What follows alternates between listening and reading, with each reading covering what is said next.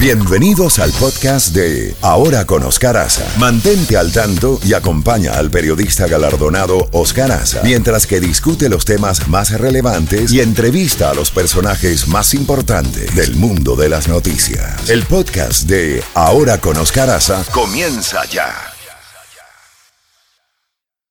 La Z mañana. Z92. 8 de la mañana. En estos momentos voy a compartir con ustedes y hago un llamado a todos los venezolanos que me estén escuchando que presten atención. También eh, los colegas periodistas, porque todas estas informaciones eh, hay algunas que, que conocen, otras que sospechan, otras que no conocen, pero simple y sencillamente son el resultado de una recopilación de datos que he estado acopiando en, los las últimas semanas ante lo que muchos consideran lo que está ocurriendo en Venezuela, que no se ve eh, a simple vista. Eh, son muchos los que han dicho a través de la historia que en la política existe lo que se ve y lo que no se ve, y en la gran mayoría de los casos lo que determina eh, resultados es lo que no se ve. Ustedes recordarán que hace, y vamos a hablar de eh, lo que está ocurriendo en el caso de la cúpula del poder en Venezuela, tanto militar como civil, aunque hay muy pocos civiles ya en Venezuela en el poder. Ustedes recordarán el nombre de Rafael Sarría, que salió a relucir por trabajos de colegas periodistas aquí en diferentes medios, eh, el Diario Las Américas, en el Herald con Antonio María Delgado, eh, los trabajos que ha hecho el Diario Las Américas y otras agencias eh, internacionales de, de, prensa. Y realmente esto pues fue determinante para que el propio gobierno de los Estados Unidos tomara acción o acciones eh, que han llevado a la ubicación de depósitos bancarios y de inversiones inmobiliarias tanto en los Estados Unidos como en Europa. Ustedes recuerdan que cuando aparece el nombre de Rafael Sarría como principal testaferro de Diosdado Cabello, pues el viernes 18 de mayo salió una lista de sancionados en la Oficina de Control de Activos Extranjeros OFAC por sus siglas en inglés. Y teníamos meses preguntándole a las autoridades norteamericanas por qué el nombre de Diosdado Cabello no salía a relucir. Bueno, en esa lista salió, ustedes recordarán, el nombre de Diosdado, el nombre de su hermano, el nombre de su esposa, ministra de Turismo. Eh, no se sabía y no había salido hasta el día de hoy, es parte de las revelaciones que les tengo a ustedes, que se había producido hace un tiempo un incidente en el aeropuerto JFK, John F. Kennedy en Nueva York, con la hija de Diosdado Cabello, que fue ubicada allí, Daniel Denise Cabello, fue abordada por las autoridades norteamericanas, donde había participación de miembros de ICE, le notificaron que su visa había sido cancelada en los Estados Unidos. La montaron en un avión que iba de Nueva York a Caracas y la sacaron del país. Eso ocurrió con la hija de Diosdado Cabello. Posteriormente, en esos días, se produjo una reunión pedida por Rafael Sarría, que se encontraba en ese momento en España, había estado entre España y Francia y desde luego eh, los Países Bajos, eh, Luxemburgo, Andorra y esos paraísos fiscales que ustedes conocen. Y en un restaurante de Madrid se reunió con un venezolano que está bien informado. Y cuando empezó a hablarle, Rafael Sarría se rompió y empezó a llorar. y le dijo que qué posibilidades había, porque ya era insostenible su situación en Europa, de cómo podía haber un vínculo, un acceso a los Estados Unidos, a la administración del presidente Trump, para buscarle una salida a su, a su situación. Como si las cosas aquí se resolvieran como se resuelven en los países nuestros, con una llamada telefónica, o llamando a un general, o llamando a un juez. Aquí no funcionan así las cosas cuando usted entra en un expediente criminal.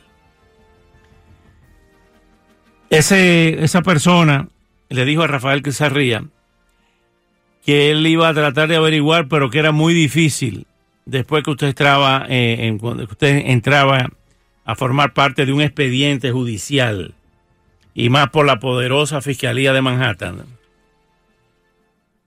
Pues negociar eso y, y salir de eso.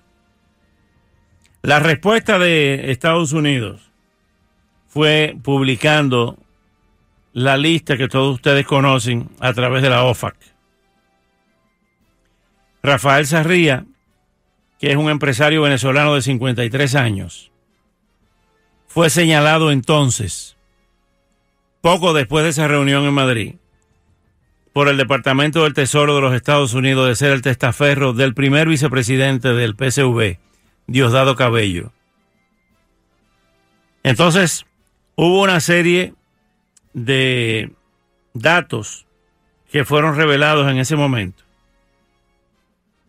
por varios periodistas, entre ellos Ewald Schaffenberg, eh, que hizo un relato de las relaciones entre Cabello y Sarría desde la Academia Militar, que todos ustedes saben. Ahora bien, entre lo que le ha ocurrido a Diosdado Cabello es que prácticamente lo han dejado sin un centavo. Y aquí hay unas, unas revelaciones importantes. Presten atención. Se ha incautado dinero ya comprobado que pertenece a Diosdado Cabello, la suma de 800 millones de dólares, que podrían pagar por dos meses el servicio de la deuda externa de Venezuela, que se calcula en unos 400 millones mensuales, pago de servicio, quizá de intereses nada más.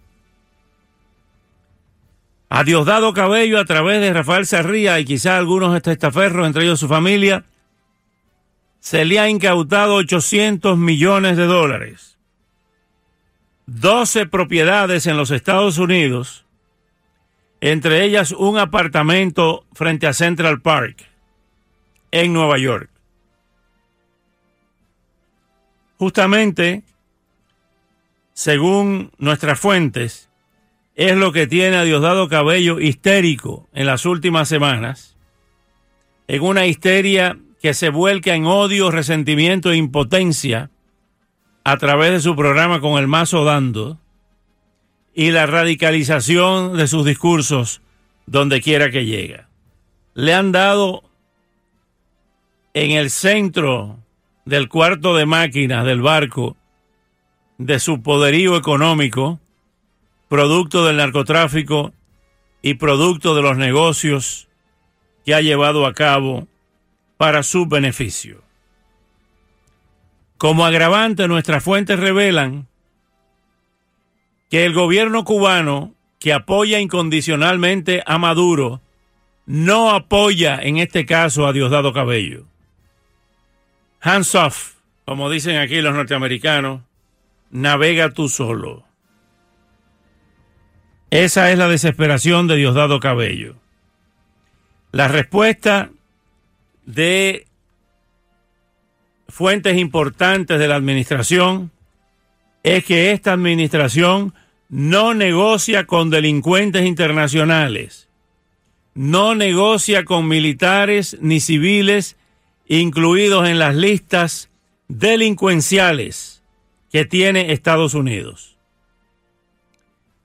Esas mismas fuentes nos señalan que en un eventual triunfo de Iván Duque en Colombia, ante la mayor crisis humanitaria que recuerda el continente, con lo que está ocurriendo con Venezuela y los venezolanos, cruzando a pie las diferentes fronteras que tiene Venezuela, pudiera plantearse una confrontación militar a través de grupos irregulares posiblemente, donde tanto la OEA, encabezada por Estados Unidos, tuviera que participar si se produce esa confrontación entre Colombia y Venezuela a corto o mediano plazo.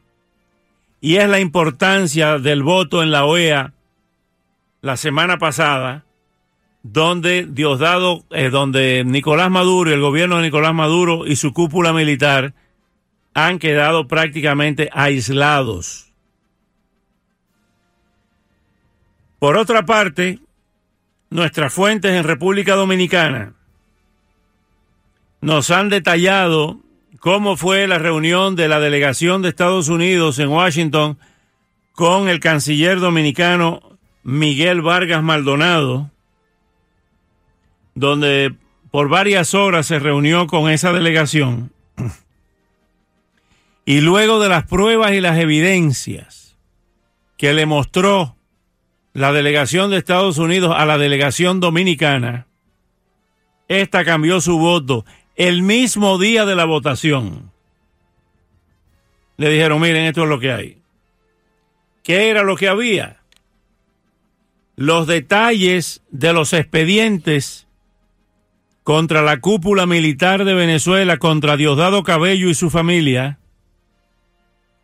contra Nicolás Maduro y también de forma principalísima contra Tarek El Aizami Ahí la delegación dominicana se dio cuenta de que no había salida para el gobierno de Venezuela. No hay salida negociada hasta ahora.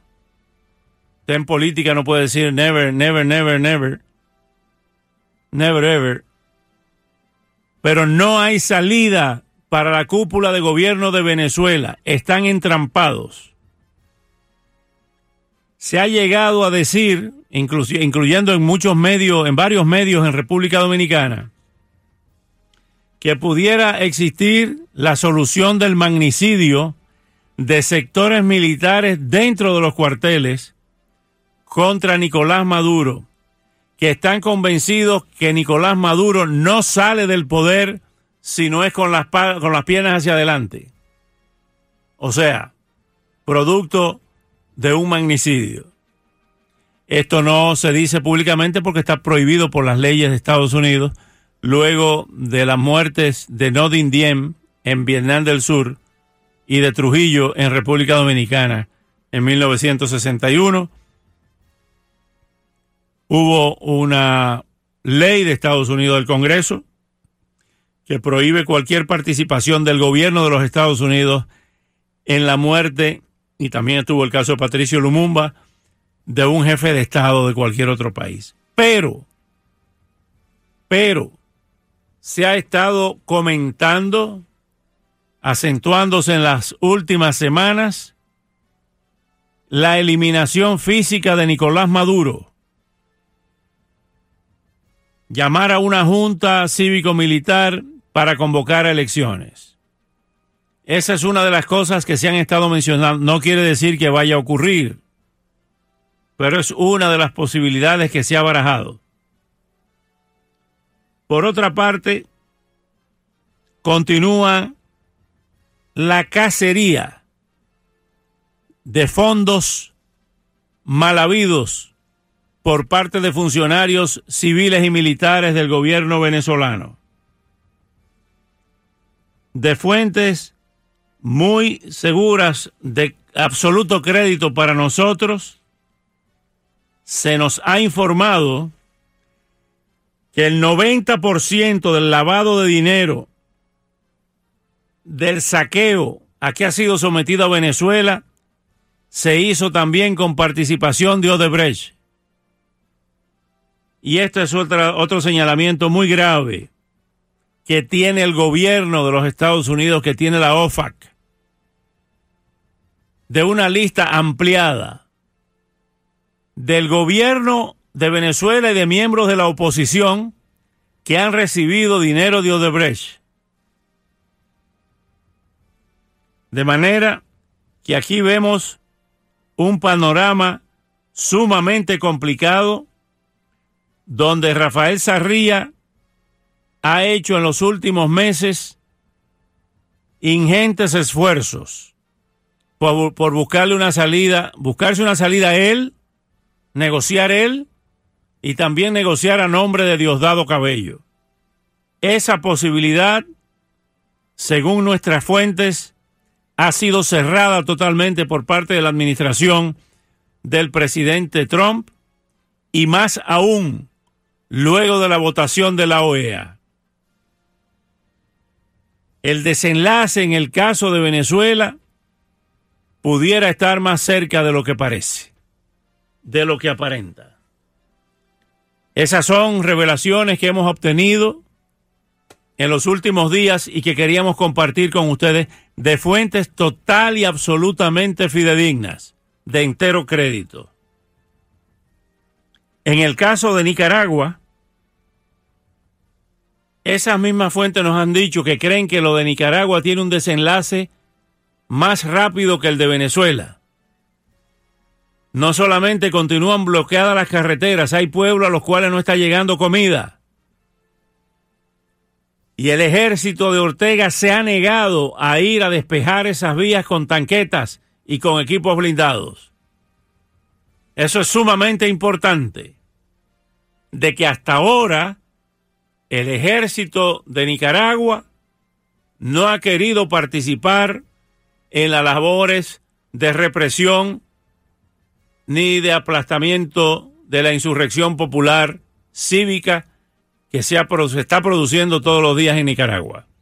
Tienen turbas sandinistas, policías vestidos de paisanos, de civil, haciéndose pasar como irregulares cuando son miembros de la policía sandinista, dirigidas principalmente por Rosario Murillo, más que por Daniel Ortega.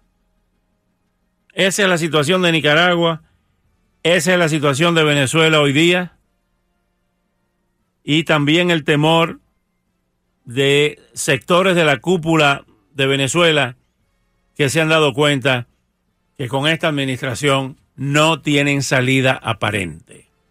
8 y 18 minutos.